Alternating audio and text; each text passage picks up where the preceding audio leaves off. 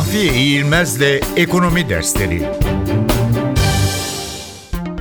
Marjinal sözcüğü ekonomide ne anlama gelir?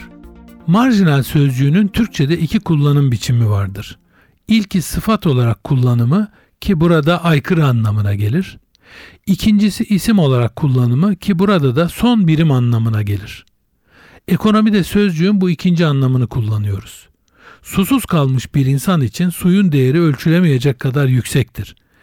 Önüne 5 bardak su koysak ilk bardakları büyük bir tatmin elde ederek içer.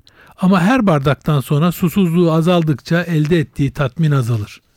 Ekonomi açısından onun su içmekten elde ettiği faydanın önemi içtiği son bardaktan sağladığı faydadır. Bu son birimden elde ettiği faydaya marjinal fayda diyoruz. Son kullanılan, son eklenen ya da son çıkarılan birimi ifade edilen marjinal kavramı ekonominin özellikle de mikroekonomik analizin en önemli kavramlarından birisidir.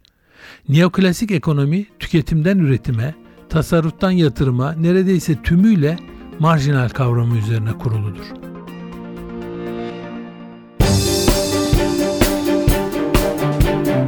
Mahfiye İğilmez'le Ekonomi Dersleri